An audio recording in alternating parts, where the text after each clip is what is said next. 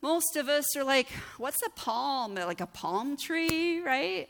Well, in Jesus' day in the Middle East, in the desert, right, there were palm trees. It's probably not quite what we envision, it's probably much shorter, but there were these different palm leaves, and they used them as like big fans. And when he came into Jerusalem, we'll be reading about it, um, they used these palms. And so we remember this day by, that, by what they used, how to greet him, these palms. Now, as he came in, as, as we just read on our little prayer here, he knew what the end of the week would hold, right? And for most of us, um, you know, in hindsight, we can say, well, yeah, this was great. He had to do this. But, you know, in, in that moment, most of the people around him didn't really get it. And it was kind of a big deal. And so, what I want to remind us of is can you imagine, and we can't, but knowing this is your last few days. This is it, right? This is like, you know, at the end of this week, it's going to be death. It's hard for us to imagine that. It's hard for us to comprehend that. The only thing I can kind of think of, and, and, I've had these moments, maybe some of you have had it, if you're a mother that has more than one child, you have your first child and you're just excited and you're pregnant and you're like, yay, I'm to have this baby. And then all of a sudden birth comes and you're like, oh, right? Like, uh, men will never understand. Like, thankfully, now with medical intervention, some of us have had epidurals or some sort of medical uh, pain reliever. But when you're pregnant, though, with your second child, you know what's coming. And all of a sudden, in pregnancy, at first, the, the joy of the fact that you're pregnant kind of wears off. And then all of a sudden, I remember, I remember sitting one day sitting on the couch and it hit me like, oh, this baby's got to come out. you know what I mean? Like, like there's this end, and you know that it's not going to be painful, but you know on the other side of the pain is going to be something amazing, right? But yet you you know because you've been through that. You've kind of got this anticipation. Well, Jesus knew what was coming, and we see that like Mary had kind of been warned, but we still don't think that she could fully understand what was going to happen. We see here, though, in Luke chapter 2, we know that Mary had been told by an angel. She knew this was a virgin birth, right? She, she knew that the um, shepherds came the night of his birth to say, Angels showed up and told us to come find you. You know, like all these supernatural things were happening. So she knew, okay, something is special about this child. But what was really interesting is Jesus, obviously being a little boy, he had to be taken to the temple to be um, circumcised and to be dedicated to the Lord, and you would buy back your firstborn, and um, just because like the firstborn animals would be given to God, but your son you couldn't just give him; you would have to give him to God, and then you would buy him back, and it was just this Jewish tradition, and and so they bring Jesus to the temple to do this. And we see here in Luke chapter 22 that while they were there, something happens. It says, When the time came for the purification rites required by the law of Moses, Joseph and Mary took him to Jerusalem to present him to the Lord. Remember, he's a tiny little baby.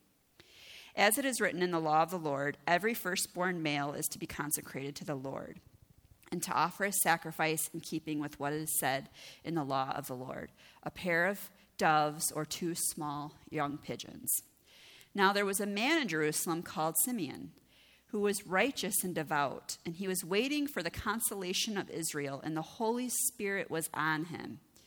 It had been revealed to him by the Holy Spirit that he would not die before he had seen the Lord's Messiah. Moved by the Spirit, he went into the temple courts. When the parents brought the child Jesus to do for him what is customary of the law that the law required, Simeon took him in his arms and praised God, saying, Sovereign Lord, as you have promised, you may now dismiss your servant in peace. For my eyes have seen your salvation, which you have prepared in the sight of all nations, a light for revelation to the Gentiles. And all the Gentiles said, Yay! That's you. Say, Yay! It's awesome. Like, seriously. Like, he came for us too. Okay. It says, For my eyes have seen your salvation, which you have prepared in the sight of all nations, a light for revelation to the Gentiles. the glory of your people, Israel. The child's father and the mother mar- marveled at what was said about him. So, this is just another thing, right, to add to the list of this amazing stuff, right? It's like, oh my goodness, an angel came and said I'd be pregnant, it would be of God, and I hadn't been with anybody, and I got pregnant, and, and then, you know, we went here, and, and the shepherds way off in a field traveled all night to come tell me that angel showed up and said, this is God's Messiah. Like, that's kind of interesting. And then these kings, like these wise guys from way over in the east, came and brought us gold and frankincense. And like, they traveled all this way just to give us all this wealth because they knew this Messiah was born. And then now we go into Jerusalem, right? To the temple. And this guy that we've never met before comes in there and starts prophesying saying not only is he going to save Israel, but all nations, even Gentiles. I mean, the Jews at that time didn't look too fondly upon us because we did not serve the one true God. And Jesus is going to save us too. But then it goes on. Verse 33 The child's father and mother marveled at what was said about him. Then Simeon blessed them and said to Mary, his mother, this child is destined to cause the falling and rising of many in Israel, and to be a sign that will be spoken against, so that the thoughts of many hearts will be revealed. And a sword will pierce your own soul too. Huh. Poor Mary, right? I'm thinking, well, at this point, I may be thinking, like, well, what about Joseph? Is he not going to be around for that? Which he obviously wasn't you know, but we don't think poor Joseph. We think, well, at least he was in heaven or paradise when all this happened. But, but Mary was warned that, look, he, not only is he the Messiah, not only is this going to cause the rising and the falling of, you know, many of these Jewish leaders who think that, you know, that they've got the answer and really they're, they've got to be ready for this Messiah to come, but your, your soul will be pierced I mean, unless we are a mother who has lost a child violently right in front of us, it's hard to describe, right? I mean, when we lose a loved one, we do feel that, that mourning and that piercing of our soul. But she was going to watch it in a very violent way. She was going to be there and see him suffer. I find it interesting that we get the cross and we put it up and you know, we got across here, we put lights behind it, and it becomes a symbol of salvation. It becomes a symbol of what God has done for us. But in Mary's day, it was a symbol of the worst form of torture that the Romans could inflict upon the people they conquered. In some cities and areas, when they would first conquer a, a town or an area, when you would go up, they would put crosses on both sides of the road for miles leading up to that town, and they would take all of the officials and people from that town and they would hang them on their crosses. So if you were out of town the day the Romans invaded, when you came in, you would see and you would have no desire to try to fight against those Roman soldiers. That cross represented torture, and that's what Mary had to endure and watch Jesus hanging on that cross. And Simeon is trying to tell her, look, it's going to pierce your soul when this happens. I'm telling you all the good, but I'm forewarning you that there's going to be some bad in there. It's kind of like, I'm telling you the good, you got a baby, you're pregnant. There's going to be the birth. That's not going to be fun. But then afterwards, well, we won't talk about the teenage years, but afterwards, when they're little and they're cute, right? There's going to be a lot of joy. And see, what Jesus did on the cross pierced her soul, but when he rose again. And that's why, you know, our cross is empty because he didn't stay on it. He got down, right? They put him in a tomb, and then he rose again. But see, they knew. She was foretold. It goes on while they were there. It says, Then also a prophet, Anna, the daughter of Penuel from the tribe of Asher. She was very old, and she had lived with her husband seven years after her marriage, and then was a widow until she was age 84. She never left the temple, but worshiped night and day, fasting and praying. Coming up to them at that very moment, she gave thanks to God and spoke about the child to all who were looking forward to the redemption of Jerusalem. When Joseph and Mary had done everything required by the law of the Lord, they returned to Galilee to their own town of Nazareth. And the child grew and became strong, and he was filled with wisdom, and the grace of God was on him. But just like a pregnant woman knowing, well, one day they got to come out, right? This woman knew one day I'm going to have a sword pierce my soul. Something is going to happen to him. He's the Messiah. He has come. But I don't quite understand or know yet how it's going to end. She didn't quite know. But we know Jesus knew, right? If we flip a little bit forward here in Luke to chapter 9, we see Jesus talking about what was going to happen. In Luke 9, verse 18, it says, Once Jesus, when he was praying in private and his disciples were with him, he asked them, Who do the crowds say I am? And they replied, Some say John the Baptist, and others say I, Elijah, and still others that one of the prophets of long ago has come back to life. But what about you? He asked. Who do you say I am? And Peter answered, God's Messiah. See, he knew who he was. And he said, Well, what are other people saying, right? Well, at least the level of a prophet, right? And they knew uh, uh, from the scriptures that Elijah had to come before the Messiah came. So they thought, well, maybe, you know, you've got the spirit of Elijah on you and you're like Elijah, which we know we could go into whole about who that was. Elijah appeared for them on Mount Transfiguration. Many people say that John the Baptist had the spirit of Elijah on him to, you know, prophesy the way he did.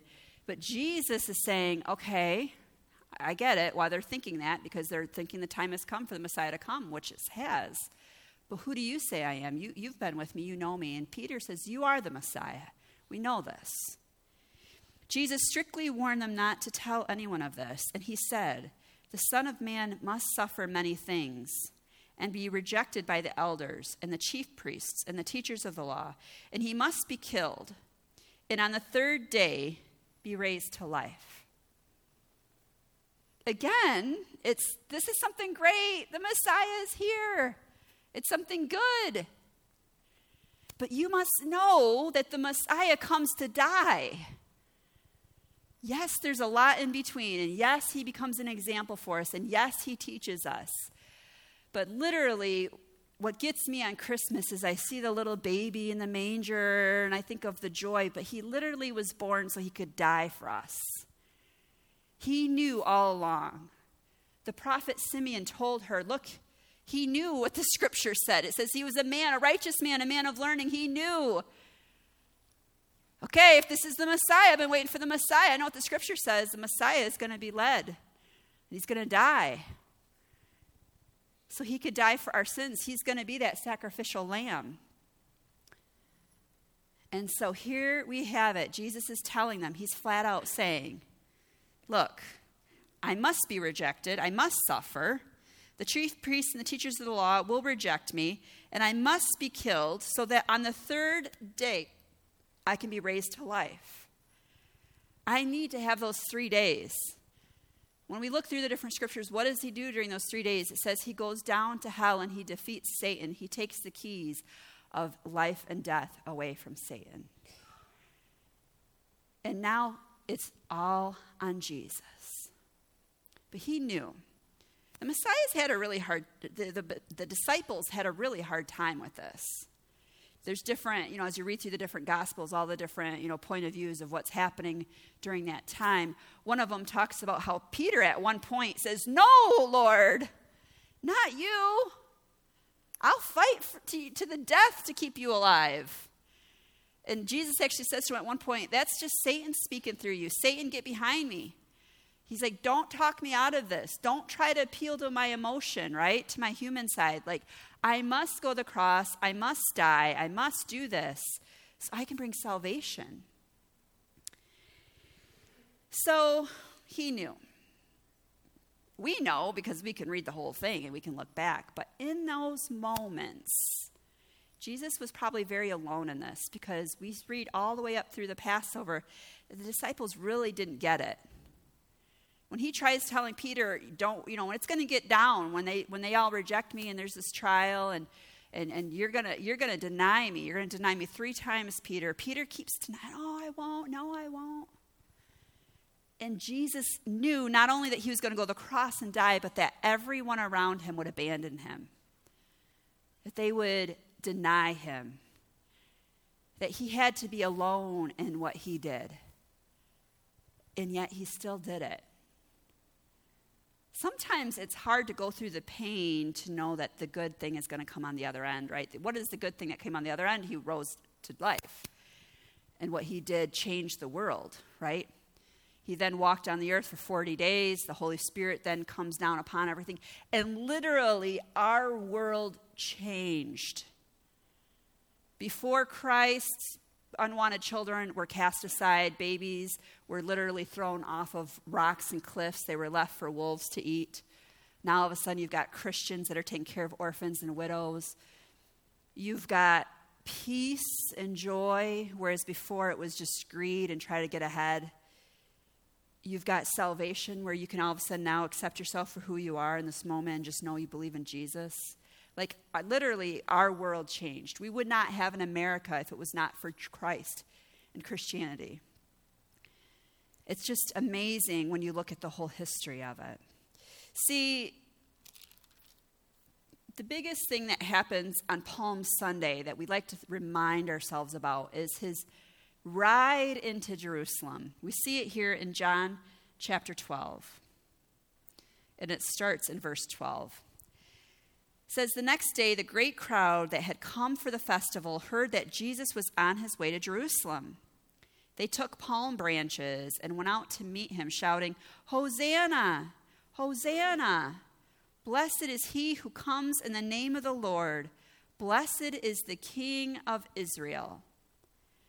So we've got this crowd, and, and, we read further on that they had seen what he had done with raising Lazarus from the dead. They had seen the miracles. Many probably were there when he turned, um, you know, the loaves, a few loaves that fed 5,000, fed 7,000 in another area. You know, so you got these people that they've been around Jesus enough. He's been on the scene for a couple years now. They, you know, maybe they had the uncle who has was blind and went there and could see again, or or maybe they maybe their niece was the little girl that had died and Jesus came and touched her and she rose to life again or or maybe they knew Lazarus because Lazarus was, you know, really prominent in, in their synagogue and, and he had been dead. They had been to the funeral. They had, they had smelt him when they opened the thing. They knew he would be gone. And so they knew who Jesus was and they knew the miracles that were happening and they were all waiting for that Messiah. And so when he comes in for this festival, this Passover festival, they're so excited and they say, Hosanna, Hosanna, blessed is he who comes in the name of the Lord, blessed is the King of Israel. They begin to realize and know that they, they need a king again. They haven't had a king since, you know, back to King David's family line, and then they had been taken off to Babylon, and when they came back, they never had a king again. And now Rome's kind of come over and they, they put Herod as their king, but he's not a Jewish king. They don't, they don't, the Jews don't see him as their king. But Jesus, now he can talk to God. He can bring miracles about. Let's make him our king. So you have this crowd, you have these, these people that are saying, when you do everything we like, and when you do everything we need, and when you bring healing to us, we exalt you and we honor you right? Jesus found a young donkey and he sat on it, as it was written, right? We know that the, the scriptures prophesied about how the Messiah would come in. It says, Do not be afraid, daughter Zion. See, your king is coming, seated on a donkey's colt. At first, his disciples did not understand all of this. Only after Jesus was glorified did they realize that all these things had been written about him and that these things had been done to him. Now, the crowd that was with him when he called Lazarus from the tomb and raised him from the dead continued to spread the word. Many people, because they had heard that he had performed the sign, went out to meet him. So the Pharisees said to one another, See, this is getting us nowhere. Look how the whole world has gone after him. So you have two different groups of people in the crowd. You have those that have seen the miracles and they believe. And their excitement over Jesus coming into town infuriates the Pharisees, who their only control, because the Romans have taken over the government aspect, is through the churches to control. And so they are looking at it as we can't control the crowd because we don't control Jesus. And so we have to put Jesus to death so we can now control the crowd again. And what is interesting here is we, you know, as people today, as Gentiles today, reflecting back on this, we always think we'd be in the right. We'd be in the right crowd, don't we? It's kind of like when we think back to what happened in World War II in Germany with the Nazis, right? We always think like, well, I'd be the one hiding, you know, Anne Frank. I'd be the one bringing her food. I wouldn't be the one working for the government that, you know, has to go and take her and put her in the, in the concentration camp. We do this. We look back on this day and we'd say, I'd be with a palm branch saying, Messiah, Messiah, the king has arrived. But honestly, we can look at our lives today and say, Am I a Pharisee? Or do I have complete trust in who Christ is? What is a Pharisee? What is a modern day Pharisee, right? People always ask me this. What is a modern day Pharisee? Well, a modern day Pharisee is someone who's judgmental, who is rule oriented, who thinks that by my works I am saved. And if you are not working hard enough, I'm going to point it out to you. And I believe that the number one root of the Pharisaical attitude and spirit and thing that we can fall into really easily is control. We want to control. We want to control what's going to happen in our lives. We want to control what happens in your life. We want to control.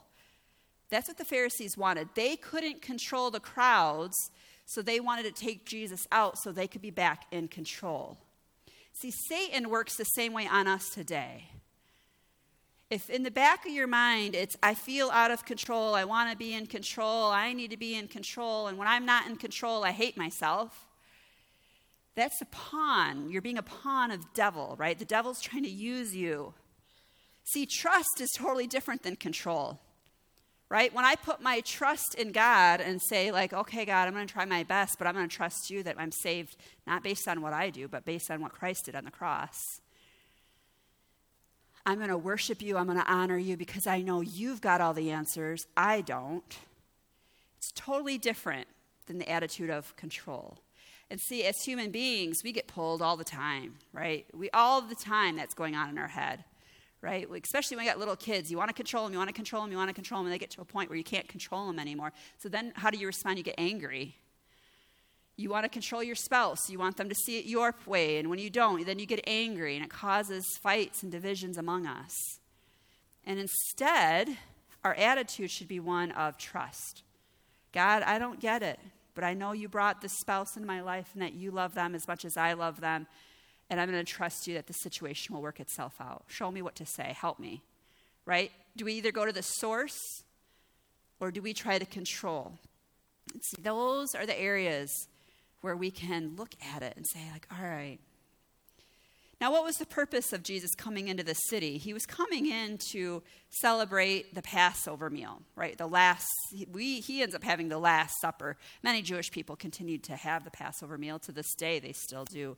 What was the Passover meal? It was a reminder of when they were in Egypt as slaves, and Moses came and he did all these different um, petitions to the Pharaoh and said, hey, let the people go or this plague will come on you. And, you know, some people get upset by how the final plague panned out, but I mean, it wasn't like they started off by killing off the firstborn sons. It started off with flies are going to come in, frogs are going to come in, the water's going to turn into blood, gnats were going to come in, all, you know, boils will come on your animals. This is going to happen, this is going to happen.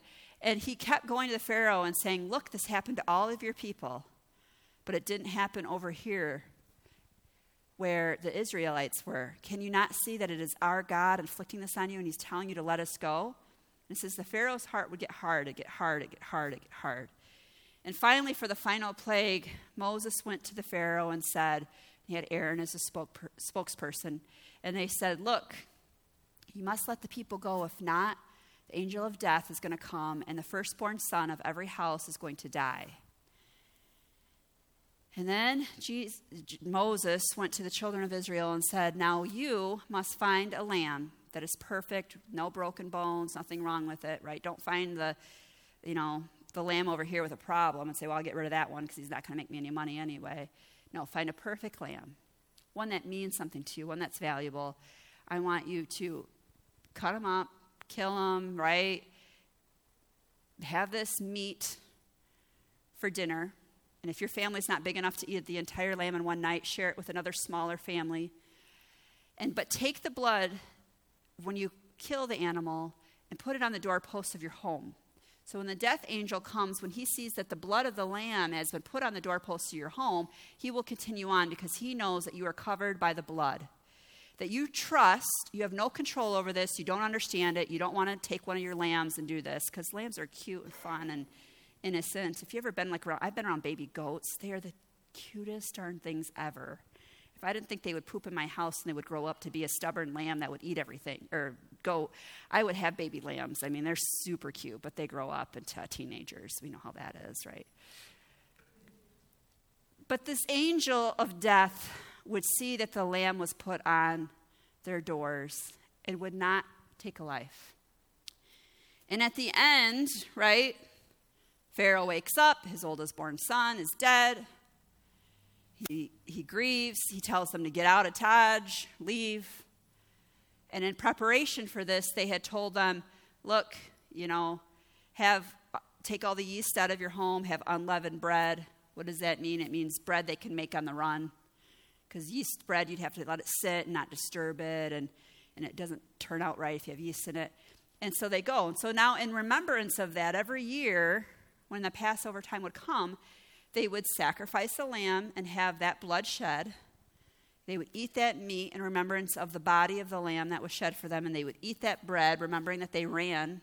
They would have bitter herbs to remember the sorrow that the Egyptians had and the sorrow of them being slaves. And, and of course, they would have wine with their meals. Why? Because most water sources are not good at that time. They don't have clean water, it'd make you very sick. So most people just drink wine. And they would have their meal. So now here it is, thousand years later, right?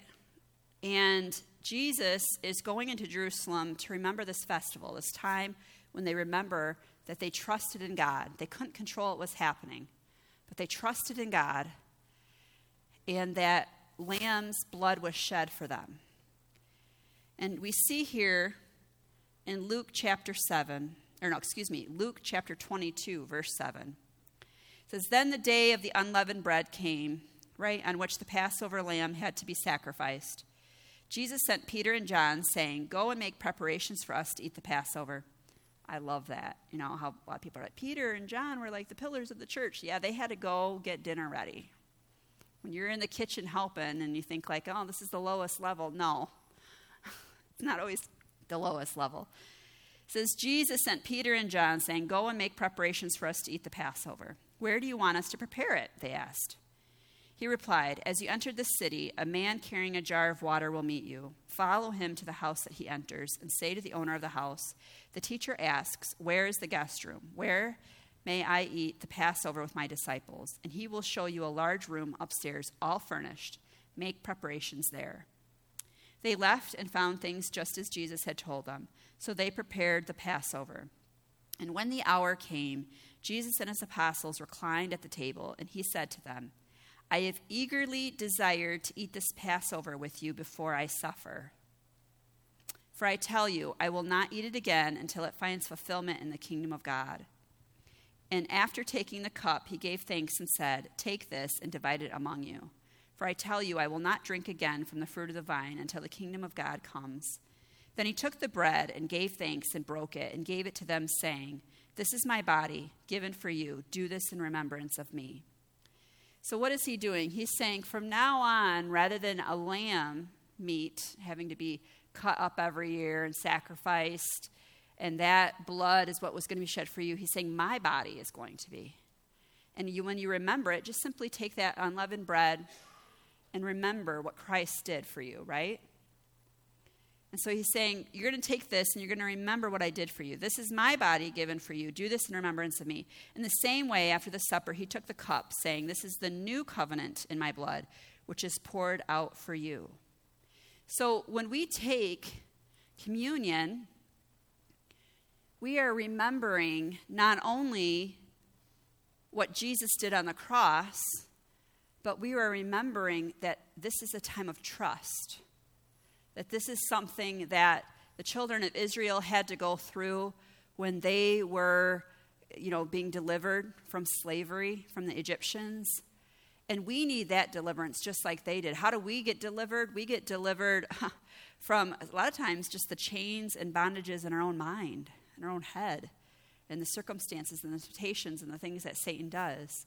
We're going to have the ushers come forward and pass out the communion cups. They're they're prepackaged because of COVID, so just hold on to them. You can peel off the top part and have your little bread be separate. But so as we prepare our hearts to remember what Christ did for us on Good Friday, we are going to celebrate his resurrection on Sunday, right? But what will we do with this sacrifice? The whole point of Passover supper, the Last Supper, the communion, is for us to remember. Is for what's that?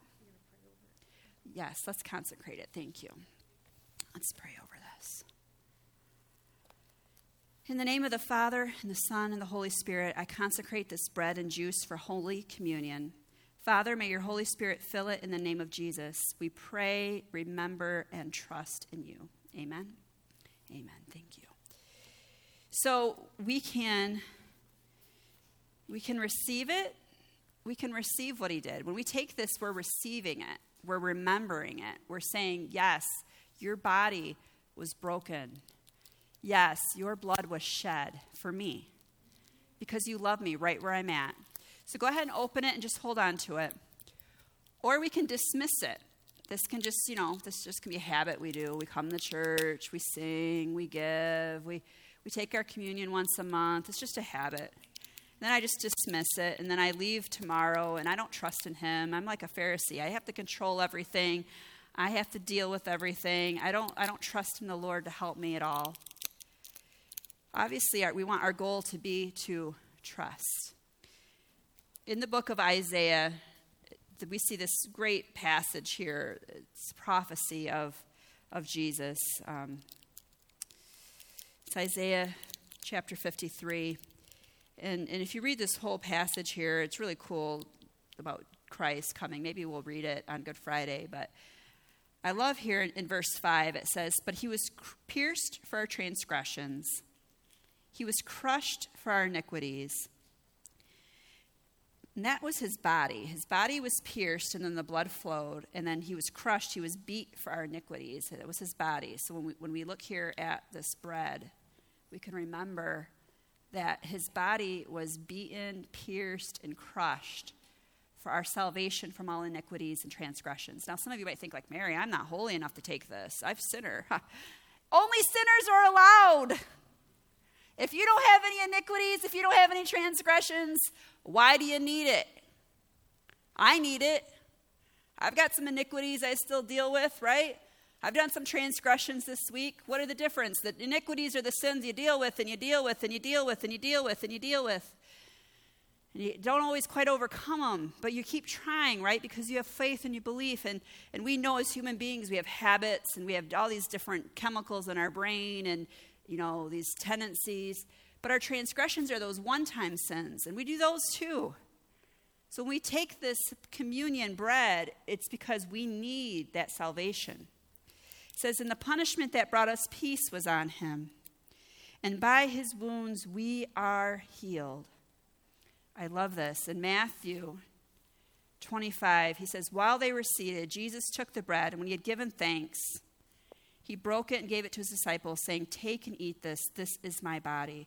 When we take this, just like the children of Israel would have that Passover meal and they would eat the lamb, they would remember how they trusted in God and He delivered them out of chains. When we take this, we remember and we trust in God that what Jesus did delivers us from the chains and the bondage. So let's take this.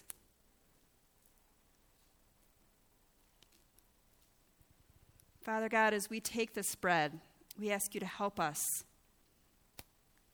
let go of control and pharisaical thinking as we go into this week. We know that we can't control the things around us, but instead help us to trust in you. Trust that we're forgiven and that you love us just as we are, that you accept us. Help us to accept ourselves and those around us. Help us to extend love and peace. Help us, Father God, in the name of Jesus, help us. In verse 27, it says, Then he took a cup, and when he had given thanks, he gave it to them, saying, Drink from it, all of you. This is my blood of the covenant, which is poured out for many for the forgiveness of sins. Let's take the cup.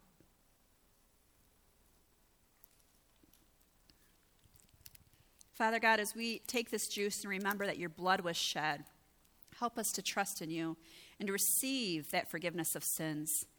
May we walk out of here today cleansed and forgiven. When Satan tries to remind us of the things we're still struggling with, we just need to tell him, I'm forgiven. I have received God's forgiveness. Help us, Father God, in the name of Jesus, not dismiss what he did on the cross, but instead apply it to our lives and trust in him. Help us. In the name of Jesus, we pray. Amen. Amen. I pray for all of you